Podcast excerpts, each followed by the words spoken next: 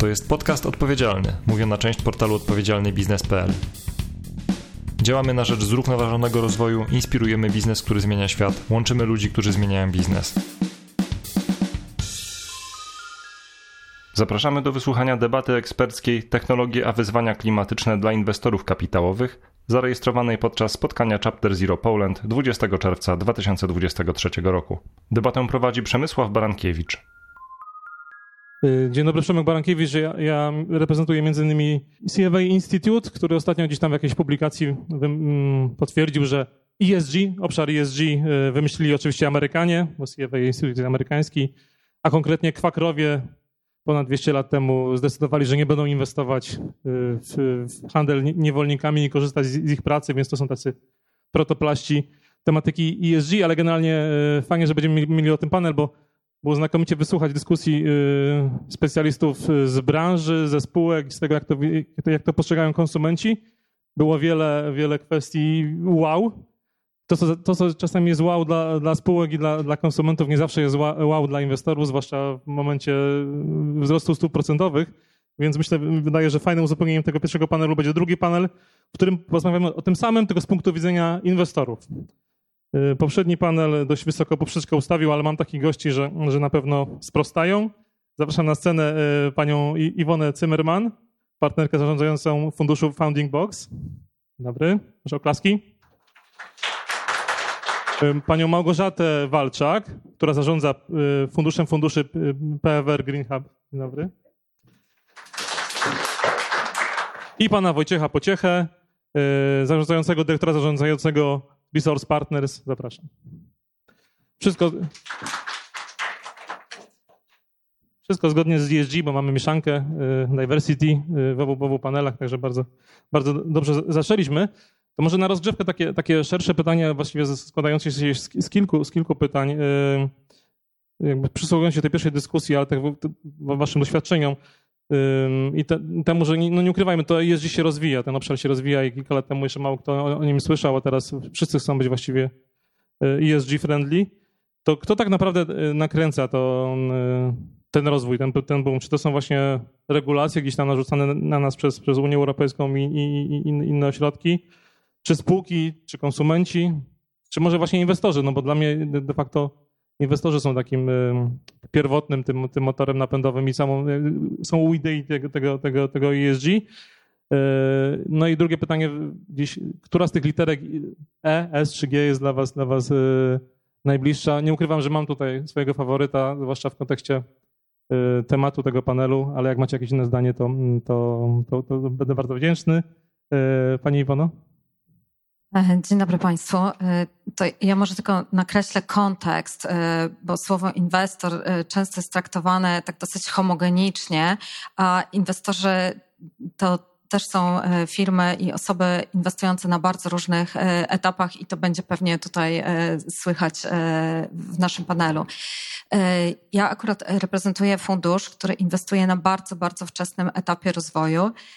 Czasem towarzyszymy założycielom w ogóle w powstaniu e, spółki. Także naszą inwestycję należy traktować e, jako inwestycję na mm, etapie RD. I to takim e, RD dotyczącym zarówno technologii, jak i modelu biznesowego.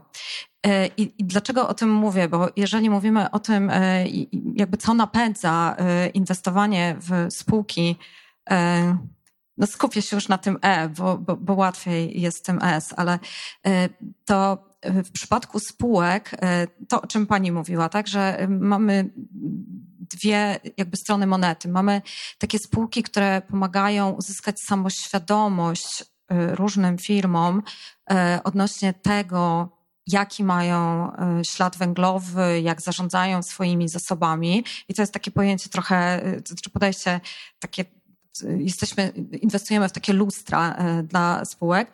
A drugi, e, drugi obszar inwestycji klimatycznych to są spółki, które rzeczywiście coś e, zmieniają w procesie, bądź w technologii, bądź e, w modelu biznesowym.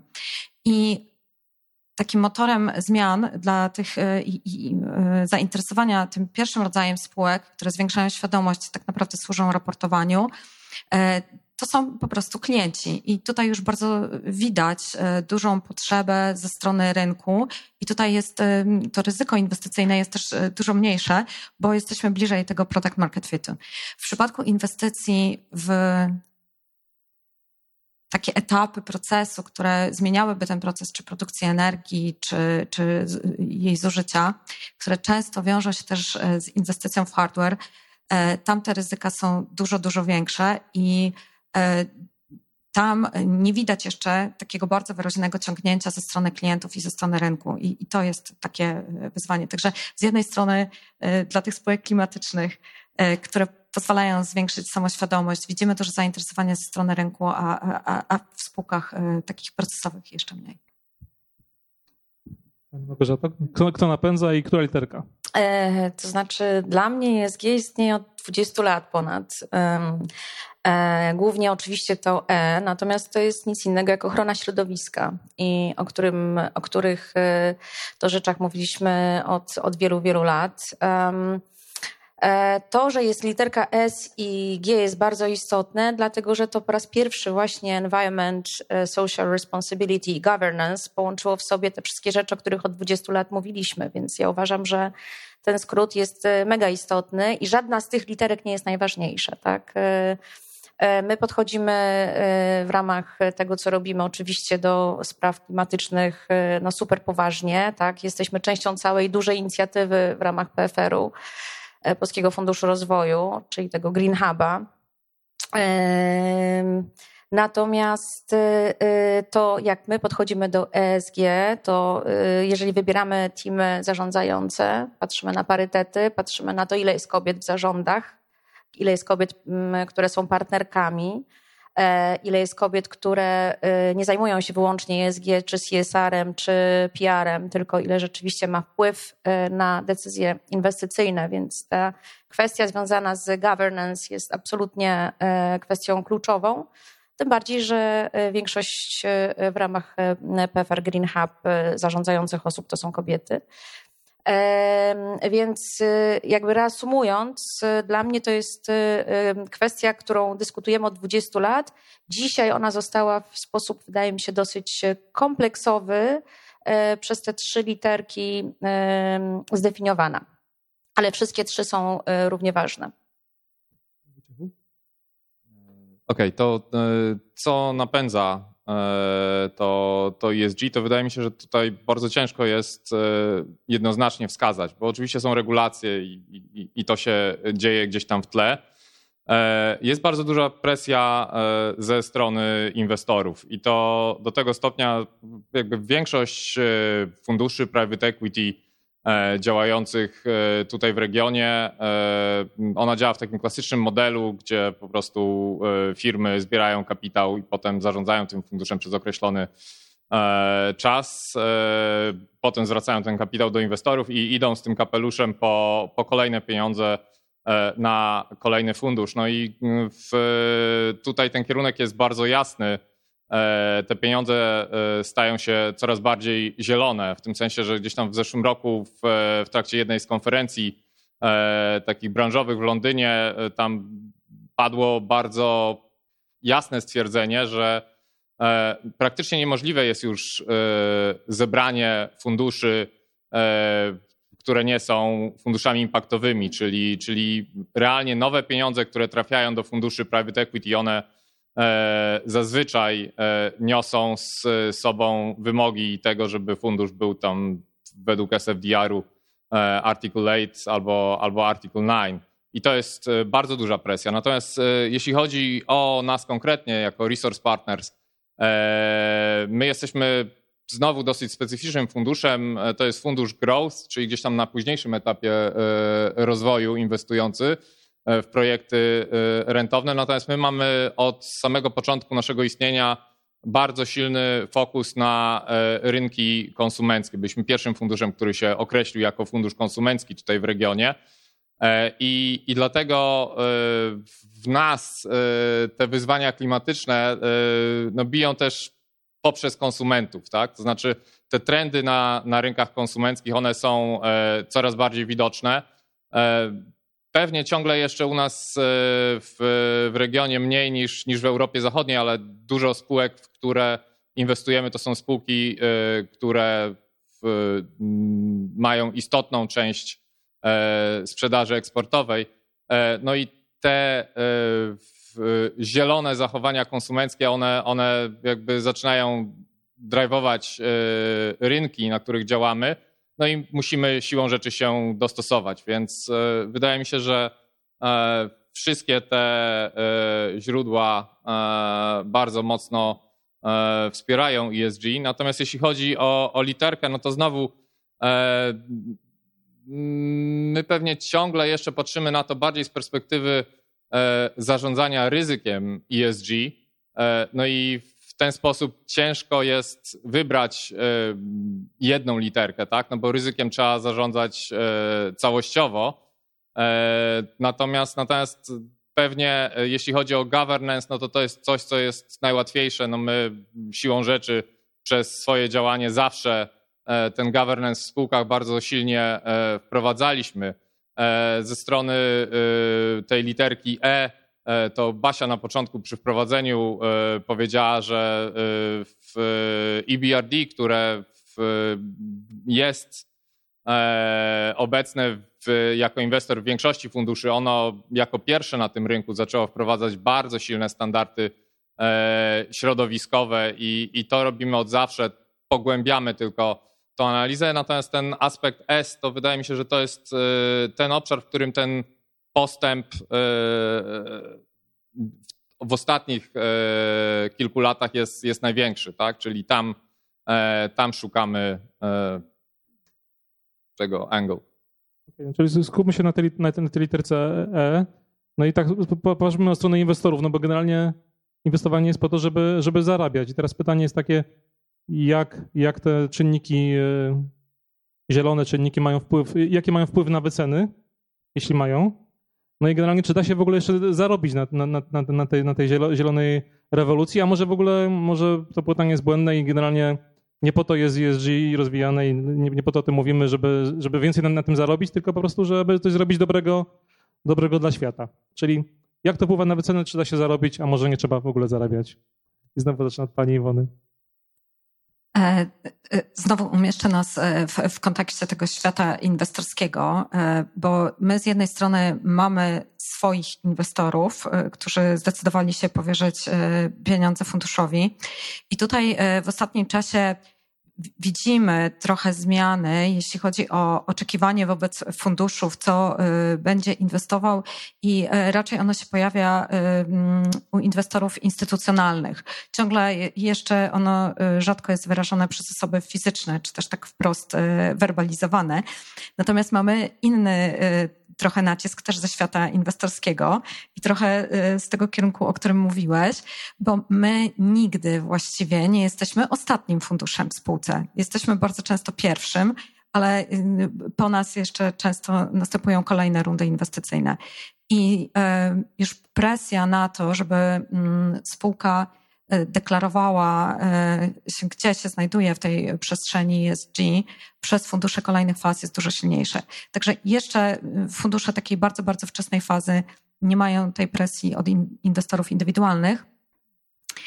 Natomiast pojawia się taka szansa, tak jak fundusze funduszy, gdzie możemy pozyskiwać środki dedykowane specjalnie projektom, które e, adresują tematy klimatyczne. Natomiast no, widzimy tą presję e, w kolejnych rundach inwestycyjnych. Da się zarobić, tak? Ciągle na, na, na klimacie, czy, czy nie, nie, nie, musi pani. Nie muszą... Może ja odpowiem odwrotnie. Nie da się zarobić, jeżeli o to nie dbamy. Mhm. To raczej w tę stronę. Jak to jest funduszu funduszu? E, no wiesz co, jak ja zakładałam fundusz Green Hub 4 lata temu, to 80% osób, z którymi się spotykałam, mówili, że to jest absolutnie crazy idea, że generalnie jest za wcześnie, że nie pozyskamy funduszy, że to są jednak pieniądze publiczne, że e, no, w zasadzie można powiedzieć 80% interlokutorów e, była przeciwna. No znalazło się tych 20, czyli stara zasada Pareto, który, którzy byli istotni w podejmowaniu decyzji i zaufali e, temu wtedy, wydawało się, bardzo odważnemu pomysłowi, dlatego że my byliśmy jedynym funduszem funduszy w Unii Europejskiej. W Europie jest drugi NISNO w Norwegii, przy czym NISNO jest uznaje również fundusze venture capital, które inwestują na przykład 50% w green tech, a 50% w rzeczy agnostyczne. My, bojąc się greenwashingu, bo to też jest ważny aspekt, który należy podkreślić, e, zdecydowaliśmy się na taki 100% e, e, green techu, czyli fundusze, które przychodzą do nas i mówią, że 50% oni będą agnostycznie inwestować, a 50% w green techu, my takich funduszy nie akceptujemy. Czy da się zarobić? Tak jak powiedział Marcin na poprzednim panelu, moim zdaniem Climate Tech to będzie jedyny w przyszłości kierunek, jeżeli chodzi o venture capital i private equity. I ja jestem absolutnie przekonana, że y, w ogóle super, że takie wydarzenia się dzieją. Natomiast y, wydaje mi się, że też trzeba mówić bardzo dużo y, w kontekście tego ESG o społeczeństwach, o households, o ludziach, o domach, o dzieciach, jak wychowujemy. Ja to zawsze powtarzam, że Dzieci mówią o mnie mama eko, e, ale generalnie pewne rzeczy dla nich są oczywiste, jak e, nie wiem, segregowanie śmieci albo nie puszczanie wody przy myciu zębów. Ja to ciągle powtarzam, tak? Albo nie wyrzucaniu, e, nie wiem, bawełnianych rzeczy, bo można coś z nich zrobić. E, noszeniu e, ciuchów po, po braciach, po kuzynach, po sąsiadach. E, teraz jest już trudno, bo mam po 12 lat, więc trudno ich przekonać, żeby szły do second handu, ale jeżeli widzą, że ich matka to robi, to one też to robią. Więc ja uważam, że do ESG i do climate techu należy podchodzić po prostu holistycznie, tak? Zaczynając od swojego ogródka, od swojego domu, od sąsiadów, tak? E, no to, co my robimy, jest oczywiście na dużą skalę. Zainwestowaliśmy w pięć funduszy, piąty będziemy niedługo ogłaszać. E, staraliśmy zrobić się to w ten sposób, żeby e, pokryć, że tak powiem, i geograficznie rynek, i od strony wielkości tiketu, i też jeżeli chodzi o dywersyfikację tego, co te fundusze robią, tak żeby Polska też miała z tego korzyść. To znaczy, żeby każdy, można powiedzieć, sektor związany z climate techem był pokryty. Czyli smart city, duże inwestycje e, private equity, e, Seed Early Stage, Contrarian Ventures, Montis Capital, Polski Fundusz VC, no i kolejny francuski, który, który zajmuje się wyłącznie energetycznymi projektami klimatycznymi. Pan wspominał, że, że jest olbrzymia presja ze strony inwestorów na te inwestycje ESG tą, tą presję napędzają właśnie oczekiwania na jakieś stopy zwrotu wyższe, czy, czy regulacje, czy właśnie, czy może chęć niesienia dobra ze strony inwestorów, czy to jednak zysk? Znaczy, no, wszystko znowu, e, natomiast no, prawda jest taka, że e, zysk e, jest ważny. Tak? My jesteśmy, my zarządzamy funduszem po to, żeby generować stopę zwrotu dla, dla naszych inwestorów a ESG e jest e, częścią tego. Pytanie było o wyceny, tak? I no, nie ma czegoś takiego jak zielona premia w, przy, wycenie, przy wycenie firmy. To nie jest tak, że my siadamy, sobie wyceniamy firmę, a potem zastanawiamy się, czy jest zielona i dobra, no to jest zielona, to dodamy jej 20%. To, to, to nie odbywa się E, w ten sposób. Znaczy, my patrzymy na to w dwóch aspektach. Z jednej strony e, jest to kwestia e, ryzyk, które, które z, są związane z, z tymi czynnikami, i to bardzo często determinuje, czy transakcja w ogóle jest możliwa, czy, czy atrakcyjna z naszej perspektywy. A, a z drugiej strony to jest kwestia jakby inkorporowania tych aspektów w, w equity story i w te e, projekcje na przyszłość, które, które albo sami kupujemy inwestując, albo, albo w przypadku exitu e, staramy się sprzedać e, kolejnym, kolejnym inwestorom. Także to, to działa w ten sposób, natomiast mm, staramy się, czy, czy, czy tak zarządzać e, tymi aspektami, żeby nie było konfliktu, takiego otwartego konfliktu między, e, nie wiem, ESG czy aspektami klimatycznymi, a stopą zwrotu. Znaczy, pewnie e, mm, nie jesteśmy gotowi tak w ciemno akceptować inwestycje, których jedyną, tak naprawdę, jedynym benefitem jest to, że są, są dobre dla klimatu, tak? I, i, i, i, i, i tyle. Natomiast bardzo często te inwestycje, które są dobre dla klimatu, one mają inne zalety, one pozwalają adresować nowe rynki, obniżają ryzyko w spółce, czy pozwalają na zarządzać tym ryzykiem. No i tym samym pozytywnie wpływają na wycenę, więc, więc w ten sposób staramy się działać. Trochę zahaczyło moje kolejne pytanie, ale tak właśnie pytanie o takie bardziej konkretną odpowiedź. Jak uwzględniacie wszyscy te czynniki klimatyczne w swoim procesie inwestycyjnym? Na, na jakie szanse, na jakie ryzyka spółek, w które inwestujecie patrzycie? Na może właśnie etap inwestycji, też typ waszego funduszu determinuje te, te czynniki, na, na, które patrzycie? Pani Iwano? E, tak jak wspomniałam, dla nas e, bardzo trudne jest e, na początkowej fazie, ponieważ inwestujemy w spółki deep techowe, ocena różnych ryzyk. Chyba najtrudniejsza jest ocena tego ryzyka adaptowania danego rozwiązania przez rynek, co z kolei wiąże się z regulacjami, ale też wiąże się z tymi wyborami konsumenckimi. Także my wspólnie z założycielami zastanawiamy się bardzo często nad tym tak zwanym product market fitem e, i mm, to na tym super początkowym etapie jest po prostu bardzo trudne. Natomiast na pewno e, takim aspektem, który bierzemy pod uwagę, e, no, to jest to, żeby nie szkodzić. Z drugiej strony proces RD jest wpisany ma w to, że wiąże się z różnymi stratami w kontekście marnotrawstwa, tak? To znaczy, gdybyśmy już znali rozwiązanie a priori, to byśmy nie zmarnowali różnych e, zasobów. I one są zarówno energetyczne, e, jak i mogą być też, jeżeli to jest zużycie materiałów, są też związane ze środowiskiem. Także mm, w naszym przypadku my szukamy drogi razem z założycielami, no ale główną taką ideą, która nam przyświeca, to nie szkodzić.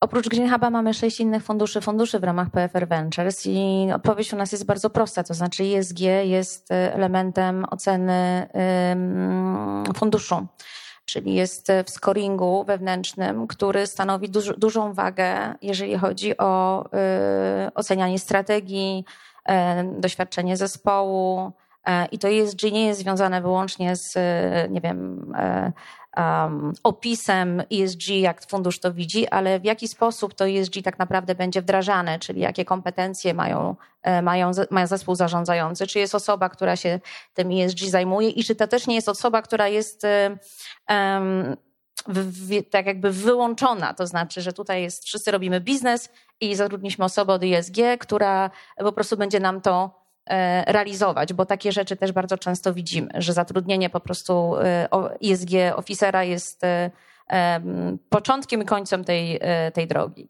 Więc to kryterium ISG funkcjonuje we wszystkich scoringach, które mamy w pięciu funduszach, w sześciu funduszach. No w Green Hubie to jest my żyjemy tym, oddychamy ISG. To jakby bez tego nie ma, nie ma, nie ma funduszy. To, co jest, e, wydaje mi się, ciekawe, wielu, wiele funduszy VC proponuje na przykład, że będą stosowali strategię impaktową i że e, podają, w jaki sposób będą ten e, aspekt mierzyć, liczyć i ewaluować podczas podejmowania decyzji inwestycyjnych. I potem na końcu jest tak, że jeżeli nie osiągną, to carried interest, te 20%, który idzie e, dla nich, będzie albo powiększone o 5%, e, czyli będzie 25%, jeżeli zostanie zrealizowany w 100% ten aspekt ESG, impaktowy i tak dalej. Mówię tutaj o funduszach e, takich bardziej generalistycznych. Albo te 5% jest z góry w LPA w umowie inwestycyjnej zapisane, że będzie przekazywana na um, jakąś działalność charytatywną, tak? czyli znaczy charytatywną, związaną z ochroną środowiska, z ESG, ale no też, też, też na instytucje charytatywne. Więc no, są sposoby, które fundusze same sobie narzucają i wtedy no, ta wiarygodność też jest dużo wyższa. I to, co ja widzę po inwestorach międzynarodowych, a współpracujemy i z EBRD, i z IFM, i z NISNO właśnie, Voxfonden, znaczy ze wszystkimi funduszami, funduszy, które są, operują na rynku europejskim i globalnym, E, i każdy z nich, e, no BPI na przykład ostatnio w, e, mieliśmy z nimi długi warsztat, bo oni będą też robić taki fundusz, funduszy zielony, będą przeznaczać 250 milionów euro na wyłącznie green techowe fundusze. I też dyskutowaliśmy, jak zaadresować na aspekt nacjonalny, tak? bo oni oczekują, że będzie dwa razy włożone pieniądze zainwestowane we Francji.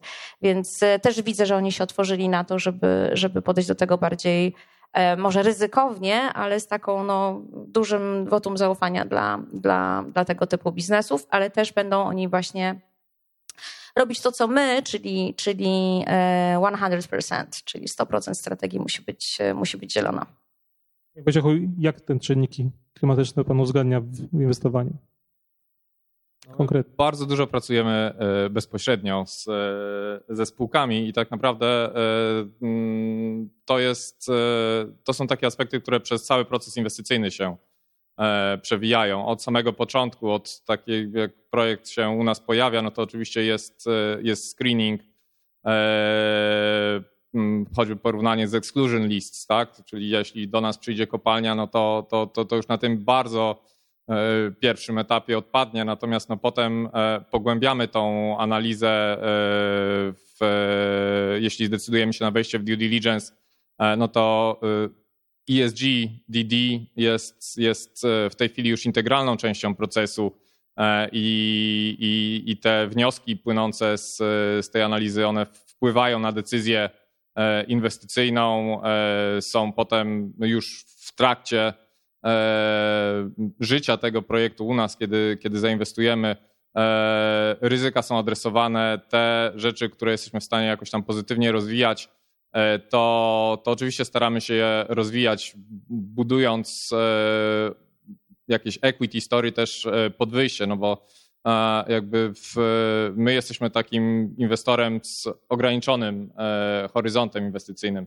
My wiemy, że za 3-5 lat E, te spółki będziemy, będziemy sprzedawali do kolejnego inwestora i e, staramy się e, jakby od samego początku myśleć o, o tym, żeby stworzyć coś, co będzie atrakcyjne dla, dla kolejnego kupującego. No i bardzo często te aspekty szeroko rozumianego ESG, tak, czy, czy, czy, czy trochę wężej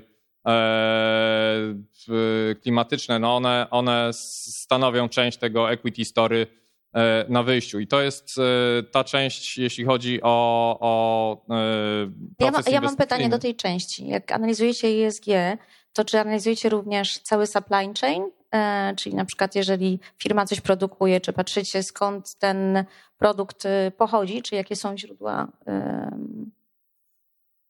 Całego supply chainu nie analizujemy, no bo to w, w przypadku akurat naszej skali inwestycji byłoby E, dosyć ciężkie. My inwestujemy w, jednak w takie firmy e, małe i średnie, e, natomiast na pewno kluczowych dostawców pokrywamy tą analizą. Tak? Czyli to nie jest 100%, no bo to byłoby niewykonalne. Natomiast jeśli biznes opiera się na, na nie wiem, trzech, czterech, ośmiu E, dostawcach, no to, to oczywiście ten aspekt e, też jest pokrywany, łącznie z tym, że często e, w ramach tego due diligence ESG odwiedzamy sajty. Także. Mam pytanie, mam pytanie i wątpliwość właśnie taką jedną, żeby być trochę kontrowersyjne, żeby było, było ciekawiej. Właśnie to podejście takie wyłączeń nie do końca, przyznam się, mi, mi odpowiada, no bo generalnie jak nie inwestujecie w kopalnię, no to nie macie przełożenia na to, co ta kopalnia robi. Moim zdaniem to jest błędem niektórych inwestorów, jeśli chodzi o ESG, że, że właśnie są te listy wyłączeń, wtedy znikają z akcjonariatu, no i de facto no nieobecnie nie mają racji, czyli nie będąc w akcjonariacie nie macie wpływu na tę kopalnię, nie możecie determinować y, zmian i tak dalej, więc y, ciekaw jestem w ogóle o, o, takie, bo to jest trochę filozoficzne podejście, ale może właśnie powinno się być w tych, w tych spółkach, które są brudne, bo ich poprawa może mieć unblock no, największy pozytywny wpływ, wpływ, na świat, więc jakby nie uciekałbym po prostu z tych, z tych firm. To taka rada. No, e, na poziomie takim teoretycznym to jest oczywiście e, pewnie e, słuszne, natomiast na poziomie praktycznym no to, to te exclusion lists, one, one zazwyczaj pochodzą, czy są odzwierciedleniem wymagań inwestorów do funduszów, więc... No i to są różne instrumenty, tak? Mamy infra i to są raczej projekty typu kopalnie dla, dla dużo większych funduszy. My E, mamy całą transformację energetyczną i bardzo duże projekty e, europejskie, które, które też idą w tym, w tym kierunku. Wydaje mi się, że jednak rynek venture capital e, i private equity to jest rynek, no, który na koniec dnia musi przynosić return, tak, bo inaczej tych inwestorów po prostu nie będzie. My musimy ten, ten, ten rynek tworzyć. Natomiast to jest bardzo holistyczne i tak jak powiedziałam, zaczynajmy najpierw od siebie i potem jakby patrzmy, patrzmy dalej, ale jakby każdy aspekt, y, na dzisiaj jak gdyby według mnie jest nieuniknione to, że rynek pójdzie w climate tech, jeżeli chodzi o VC. Y, ja tak uważam. Może się mylę, ale uważam, że technologia być może nie, nie, nie, nie tak jak powiedział Bill Gates y, w swojej książce, być może nas nie uratuje, tak? Na, na zasadzie, że to będzie jedyne E, jedyny sposób na to, żeby dojść do net zero, ale bez technologii my do tego net zero nie dojdziemy.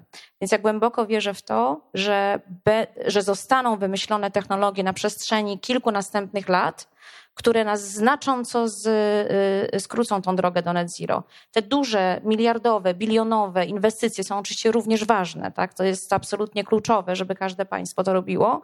Natomiast y, według mnie technologia to będzie ten um, kluczowy element, y, jeden z kluczowych elementów dojścia do net zero.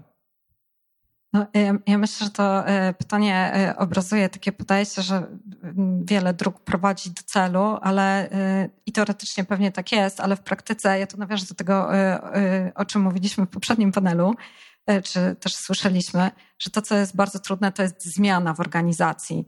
I teraz do wielu ryzyk inwestycyjnych, e, jeżeli dokładamy zmianę i restrukturyzację organizacji, no to to może się e, biznesowo też nie udać i dokładamy sobie dodatkowe ryzyko inwestycyjne.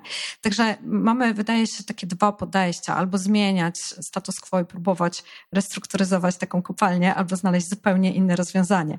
Oczywiście, jak porzucimy te kopalnie, to zahaczamy o to S i mamy problem w tym obszarze.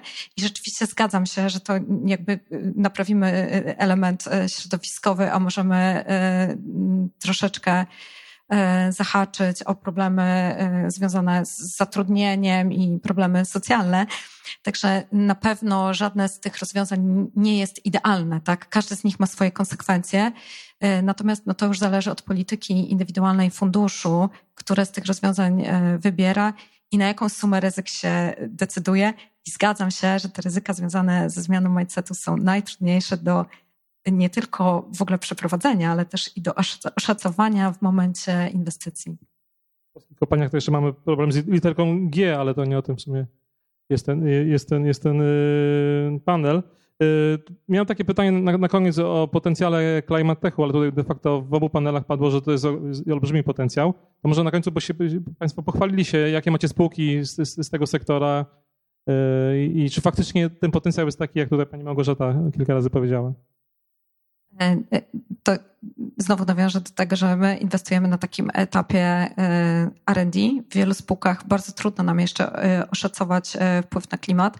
Natomiast na pewno nie jest tak, że widzimy tylko wpływ na klimat bez wpływu na aspekt socjalny. Jedna z naszych spółek portfelowych, która zajmuje się produkcją oprogramowania do projektowania paneli kostnych.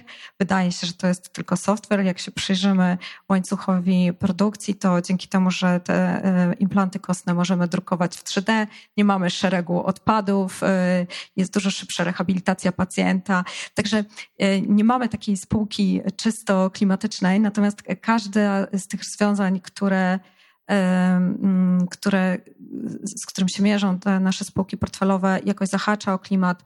Druga spółka e, rozwijająca urządzenia do bezinwazyjnego pomiaru glukozy. Jak pomyślimy o ilości odpadów medycznych, które są produkowane z pasków e, i pomiaru glukozy w ten sposób pośrednio, tak, e, eliminując odpady, też wpływają na klimat. Ale to znowu zawsze zahacza o tą literkę S. Znaczy, w naszych czterech funduszach już było kilkanaście inwestycji. Jedna z nich to spółka EcoVadis, która Mam, zatrudnia w Polsce około 400 osób. To jest AI, które zarządza tak naprawdę, znaczy liczy ślad węglowy i pomaga dużym spółkom, e, głównie z sektora FMCG, naprawiać to od, od środka. E, I tutaj zgadzam się, że procesy, zmiana procesów to jest absolutnie największy chyba challenge, e, w ogóle zmiany, tak? Zmiana to jest strata. My myślę, że mamy problem z e, pogodzeniem się ze stratą e, i dlatego to jest takie trudne, tak? A nie zawsze, nie zawsze ta mm, zmiana jest jakby kulturowo danej organizacji wprowadzana, ponieważ jeżeli coś działa 20 lat, to dlaczego ma nie działać dłużej? Tutaj ktoś powiedział, że my jako kraj jesteśmy bardziej otwarci. Ja zawsze przywołuję ten ja pamiętam, jak zwróciłam z Francji w 2000 tam którymś roku, e, gdzie nie mogłam kartą zapłacić praktycznie nigdzie. Już nie mówiąc o tym, że w kiosku musiałam zawsze mieć 10 e, e, franków wtedy jeszcze.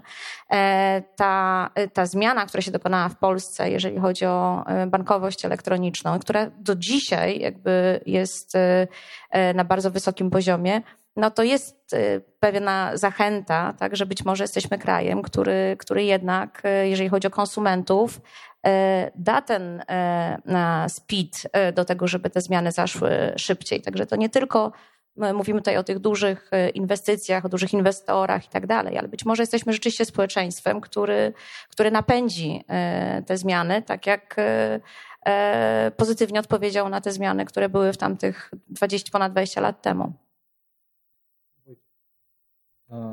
To ja taki szybki rachunek sumienia zrobiłem, bo e, my jesteśmy e, funduszem pewnie bardziej e, konsumenckim, niekoniecznie stricte technologicznym i takich projektów technologicznych to pewnie, pewnie w portfelu nie mamy. Natomiast tak myślałem o tym, jaki mamy najbardziej technologiczny projekt adresujący wyzwania klimatyczne. E, I, I to chyba jest e, projekt Urban Mobility, który realizujemy w naszej spółce 7 Anna, gdzie rozwijamy e, rowery elektryczne, rowery cargo. To też jest technologia. Natomiast, natomiast no, mm, my, u nas ta technologia, ona jakby jest podporządkowana produktowi i znowu od strony produktowej no to, to, to staramy się, e, znowu nawiązując trochę do tego pierwszego pytania, e, odpowiadać na, na mm, potrzeby klientów i, i nie wiem, choćby wprowadzając linię produktów czy, czy, czy, czy linię kosmetyków, z, która, która jest carbon neutral, tak? Także to są aspekty, które się przewijają. Natomiast no, przez ten konsumencki fokus to pewnie, to pewnie to nie są takie stricte sexy e, technologiczne projekty. E, natomiast e, z drugiej strony pewnie jako branża, no to tych, tych, tych projektów trochę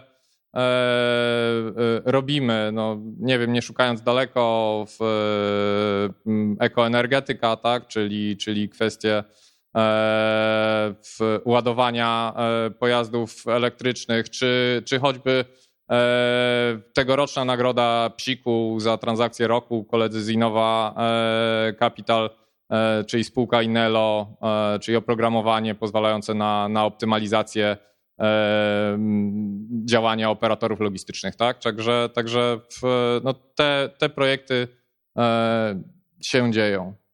Dobrze, dziękuję. Oddajmy może głos publiczności, może są jakieś pytania Państwa? Pani. Dziękuję bardzo. Bardzo ciekawa dyskusja. Mam takie pytanie, jak już mówimy o tym inwestowaniu, decyzjach inwestycyjnych i różnych spółkach.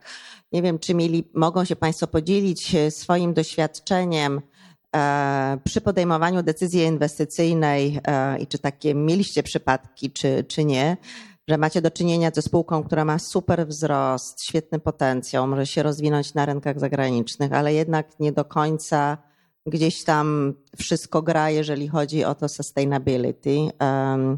Czy jednak e, jest to pewnym dodatkiem do e, inwestowania, jeżeli mamy spółkę, która e, ma perspektywy na wzrost wartości poprzez wzrost chociażby albo ekspansję, czy to jest jednak ten warunek dominujący w praktyce w sektorze private equity, a tematyka ESG jest ważna, ale nie krytyczna. Prosiłabym o komentarz. Dziękuję. Czyli, że kwiatek do, do kożucha to jest znaczy jest, tak? My przyglądamy się spółkom, które wchodzą na rynek albo bardzo wcześnie są na rynku i czasem zdarza się, że, że mają już jakieś dowody na to, że ich rozwiązanie jest zaadaptowane przez rynek i myśmy odrzucili szereg projektów blockchainowych. Blockchain był użyty do bardzo różnych aspektów. Nie zdecydowaliśmy się na inwestycje w żaden z projektów, który korzystał z technologii blockchain ze względu na właśnie narzut energetyczny na proces. I nawet jeżeli wydawało się, że e, problem, który jest rozwiązywany, na przykład był to problem e, śledzenia gazu, tak? co się dzieje z gazem, skąd ten gaz tak naprawdę pochodzi, e, to, to uznawaliśmy, że jednak ten narzut energetyczny będzie za duży po prostu.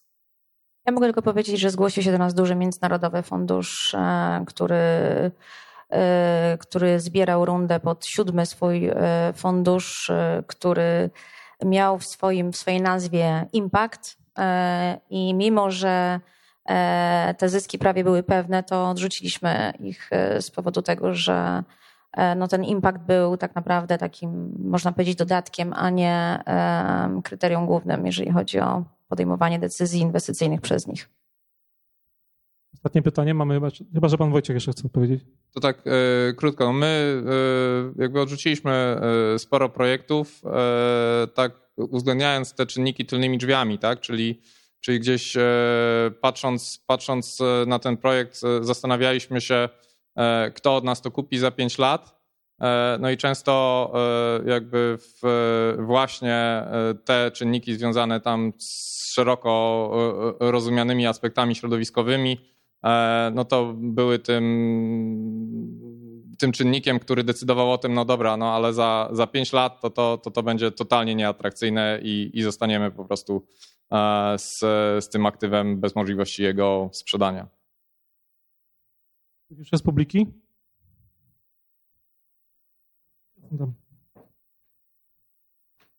Dziękuję. Zakładając, że słuchają nas e, też przedstawiciele branży, mam takie do Was pytanie. E, czy, czy moglibyście podać jakieś takie dobre praktyki, które widzicie na rynku, albo takie, które może chcielibyście u siebie prowadzić, ale jeszcze nie jesteście na to gotowi jako organizacja, żeby branżę zachęcić do tego celem zbliżania się bliżej do modelu Małgosi, a mniej do modelu, o którym wy mówiliście, czyli taki model, że jest to dodatek, patrzymy na exit, ok, bierzemy tego kryterium, ale wciąż no, przyznaliście, nie jest to kryterium kluczowe.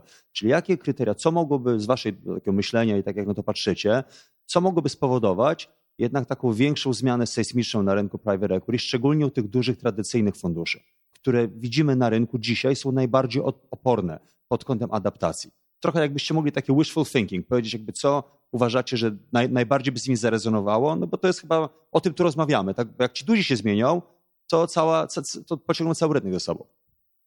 Dziękuję. Na pewno y, dobre y, przykłady y,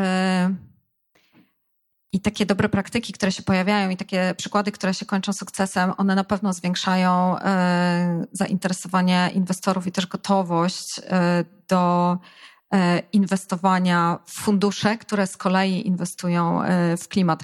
Także my jesteśmy no, w różnych miejscach tego e, łańcucha inwestycyjnego, ale żebyśmy my mogli inwestować w klimat, potrzebujemy LPIS-ów, czyli inwestorów, którzy są gotowi również zainwestować i powierzyć nam swoje środki do takich inwestycji.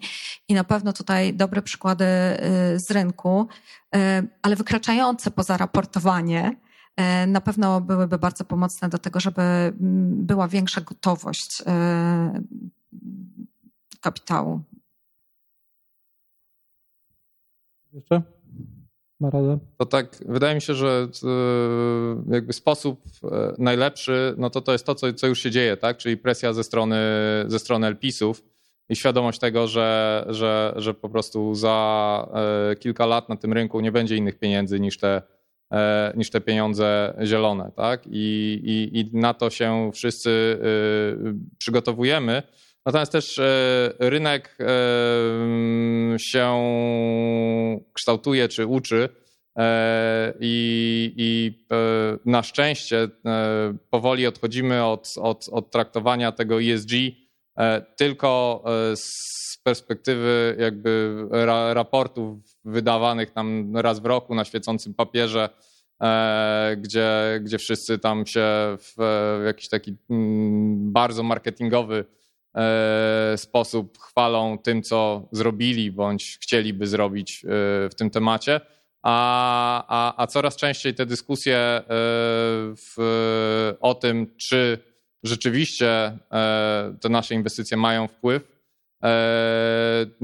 to są, to są decyzje takie oparte o, o, o merytorykę tak? I, i o fakty, a nie o, o ładne zdjęcia w raportach. Mam ostatnie krótkie pytanie. Czy Państwo przyjechaliście na tę konferencję? Jakim środkiem lokomocji? Ja przychodzę zazwyczaj na piechotę, bo mieszkam niedaleko, ale jak zawożę dzieci do szkoły, to przyjeżdżam elektrykiem. Wiem, że paliwo i tak dalej, ale jeżdżę elektrykiem. Ja już o tym rozmawiałam wcześniej w kolorach, tramwajem przyjechał. Ja metrem przyjechałem i na co dzień też jeżdżę metrem, bo w biuro mamy dokładnie nad stacją metra. Ja też metrem, także wszyscy. O, jeszcze pani ma się pytanie? Ja chciałam e, właściwie skomentować e, pytanie Marcina, bo ono tak brzmiało bardzo pesymistycznie, a ja widzę bardzo dużo optymizmu, dlatego że e, e, fundusze private equity w gruncie rzeczy to tak naprawdę komentują swoją działalność z takiego bardzo wysokiego punktu widzenia, jeśli chodzi o e, podejście do spraw klimatycznych, a jeśli się przyjrzeć e, z takiego niskiego poziomu, albo z, z tego, co przeciętnie firmy robią, firmy przygotowują się do, do raportowania. Natomiast aktywnej polityki zmieniania świata to nie ma powszechnie wśród przedsiębiorców. Natomiast e, fundusze private equity są takim, e, takimi podmiotami, które wymuszają na spółkach podejście do aktywnego zmieniania świata. To, że każdy musi mieć e, politykę ESG i że w planie 100 dni, który, który inwestor przynosi do spółki, nie tylko są rozpoznawane ryzyka, ale też jest plan, co należy zrobić w tej spółce w okresie inwestycyjnym. I, I, czy to są niewielkie rzeczy, jak na przykład przeprojektowanie opakowań, żeby e, wyeliminować plastik, czy e, myślenie w kierunku gospodarki obiegu zamkniętego, e, obniżenie zużycia wody i wiele innych inicjatyw. One są elementem procesu inwestycyjnego, o którym w branży no to już się tak nie mówi bardzo dużo, bo to traktuje się jako e, rzecz oczywistą, że musi być plan tego, co zrobimy, żeby spółka była bardziej zielona. Oczywiście dlatego, że jeśli nic nie zrobimy, to dzisiaj już tak nie można inwestować, ale także e, podnosi się E, taka samoświadomość, oczekiwanie środowiska, standardy ESG. E, e, dzisiaj fundusze się chwalą tym, co zrobiły w tym obszarze. Więc wydaje mi się, że my też powinniśmy głośniej i bardziej wyraźnie mówić, że to jest aktywne inwestowanie w kierunku ESG. Małgosia jako inwestor w fundusze mówiła, dlaczego tak się dzieje. Jest to jeden z, pod, z powodów bo inwestorzy, którymi są instytucje publiczne, fundusze emerytalne z całego świata, po prostu nie pozwalają inwestować w taki sposób, żeby nie poprawiać w spółkach tego elementu środowiskowego.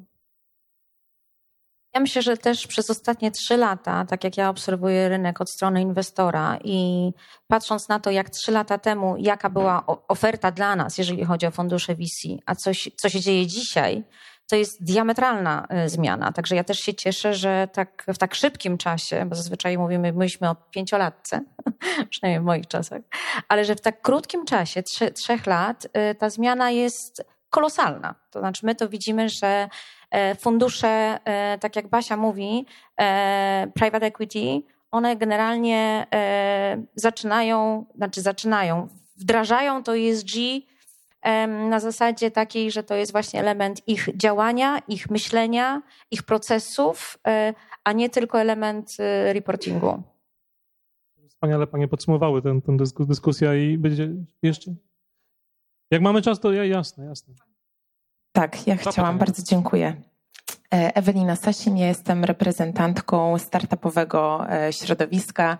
E, tutaj na, poprzedniej, na poprzednim panelu mówiliśmy, że startupy zawładnęły ten sektor green tech, clean tech, natomiast teraz mówimy o impact investingu i o tym, że niebawem będziemy już inwestować tylko i wyłącznie w cleantechowe i greentechowe rozwiązania, ponieważ to jest przyszłość i żeby móc dalej w cokolwiek inwestować, musimy wszyscy przeżyć na tej, na tej planecie. E, natomiast na ten moment, e, tutaj padło właśnie pytanie od pana Marcina, e, co by się musiało zmienić, żeby jednak fundusze zainwestowały w ten impact, no bo jakby z dyskusji też mamy wrażenie, że inwestujemy w rzeczy zmieniające świat, czy to w rowery, czy w drukowanie kości z, na drukarce 3D. Natomiast tą historię impaktową i wpływ, y, wpływ na środowisko dorabiamy później.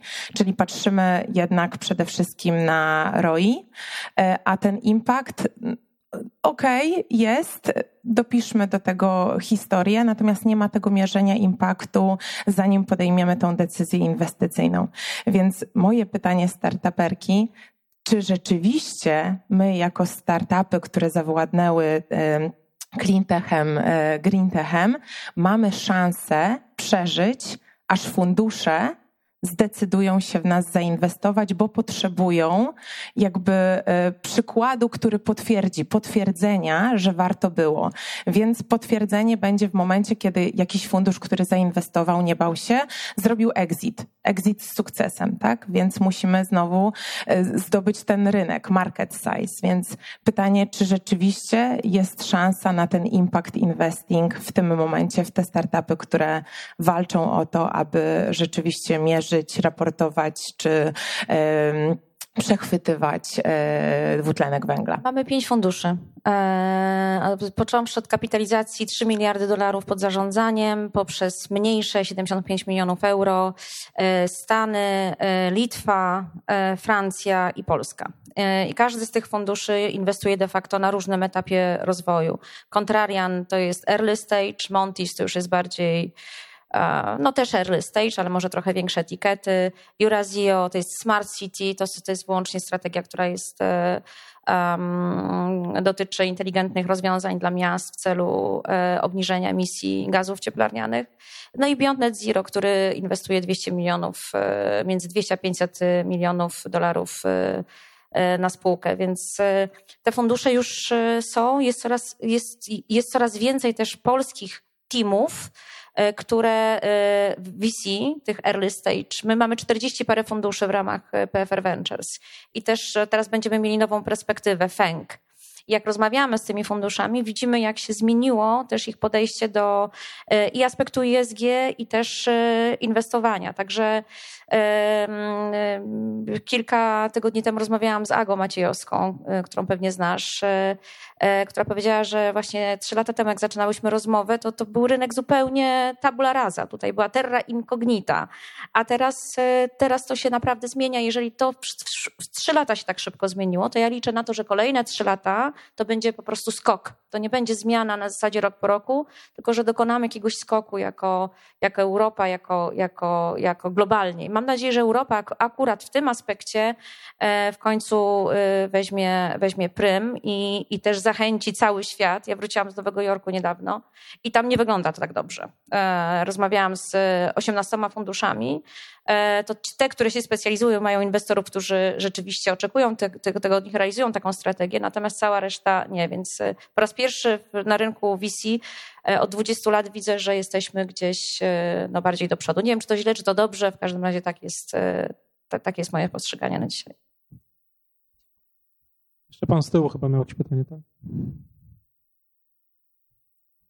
Tak, ten tylko małe pytanie to jest w sprawie organizacja do fundusz, który inwestuje do, do, do, do startup. Pytanie jest generalnie, jest bardzo komplikowane, mieć jaki impact albo jaki wpływ mają jeden innowacja albo jeden startup, który jest prowadzony. Czy jest, są fundusze organizowane, że są naukowiec, które mają naprawdę duży, dobry poziom, żeby analizować wszystkie wpływ, które mają innowacja. So, jeśli jest coś na klimatu, jeśli, jaki wpływ ma do biodroność albo do limit um, metalowy, jaki metal, rare metal. So, mieć wszystkie informacje, so ja i problem, który jest, to jest brak cały czas, cały czas czasu takiej wiedzy merytorycznej. So, jak, plan, żeby to organizować voilà. Tak naprawdę o dane, tak? I jakość tych danych, bo moim zdaniem to jest chyba główny problem ESG, rozwoju ESG. No, e, to znaczy, tutaj obydwa te pytania e, zahaczają o to, no, na jakim etapie jest e, spółka, w którą inwestujemy. No bo my inwestujemy w spółki na zupełnie, zupełnie różnych etapach. My w Exicie naprawdę nie myślimy, w tym sensie, że nie myślimy, komu sprzedamy spółkę, bo jesteśmy inwestorem pasywnym, mniejszościowym, obejmujemy kilka, kilkanaście procent udziałów, wiemy, że będą kolejne rundy inwestycyjne i mm, też dopasowujemy poziom tego due diligence i tego zastanawiania się i mierzenia do wielkości naszej inwestycji. E, więc my nie robimy na pewno takich analiz. Pewnie nasz ticket to e, jest blisko tego, ile wy wydajecie na DD e, spółki, tak? A to jest nasz ticket inwestycyjny, więc też no, to musi być współmierne.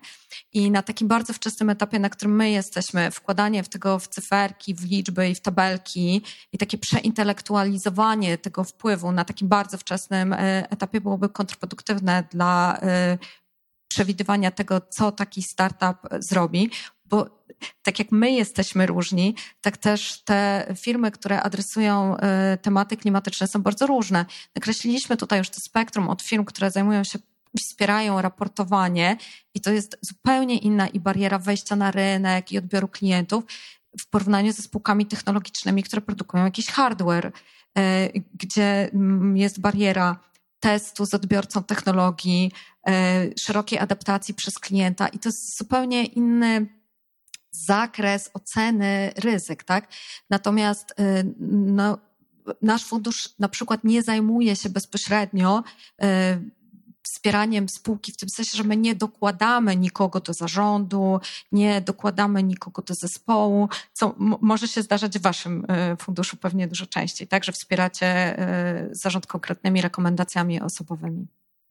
No tak, no my jesteśmy jakby po tej, po tej drugiej e, stronie skali, czyli, czyli patrzymy już na projekty duże i w skrócie rentowne E, I, i oczywiście w, jakby w, ponieważ zazwyczaj ten nasz ticket inwestycyjny jest, jest istotnie większy e, niż w, w przypadku tego finansowania, które idzie zazwyczaj do startupów, e, no to też te analizy, które, które przeprowadzamy w ramach due diligence, one są, one są też mocno pogłębione, tak? czyli, czyli oprócz takich standardowych DD, e, czyli tam prawne, finansowe, no to, to bardzo często to jest mm, pogłębiona e, analiza ESG, ale też pogłębione badanie technologii, tak? czyli, czyli często mamy e, zewnętrznych doradców, którzy, którzy wypowiadają się na temat, na temat aspektów tam technicznych czy technologicznych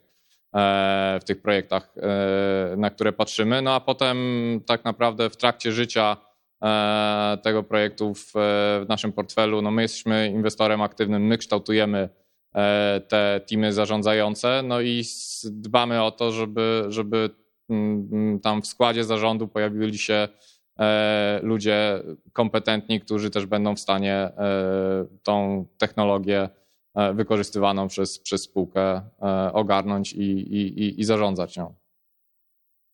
Fundusze zielone, one wszystkie mają, odpowiadając Panu na pytanie, e, albo swoje systemy oceny projektów, e, bardzo precyzyjne, e, albo tak jak w przypadku General Atlantic, Bionet Zero, outsourcują to, czyli mają po prostu zewnętrzną spółkę, która odpowiada za to, żeby analizować każdy projekt pod kątem realizacji strategii tak naprawdę. Bardzo dziękuję, bardzo ciekawa dyskusja i mam nadzieję, że jeszcze będzie szansa, żeby Państwa złapać w kuluarach. Yy, no i dziękuję za zaproszenie i, i organizatorom. Bardzo fajny pomysł i oby tak dalej. Dziękujemy bardzo. Dziękuję.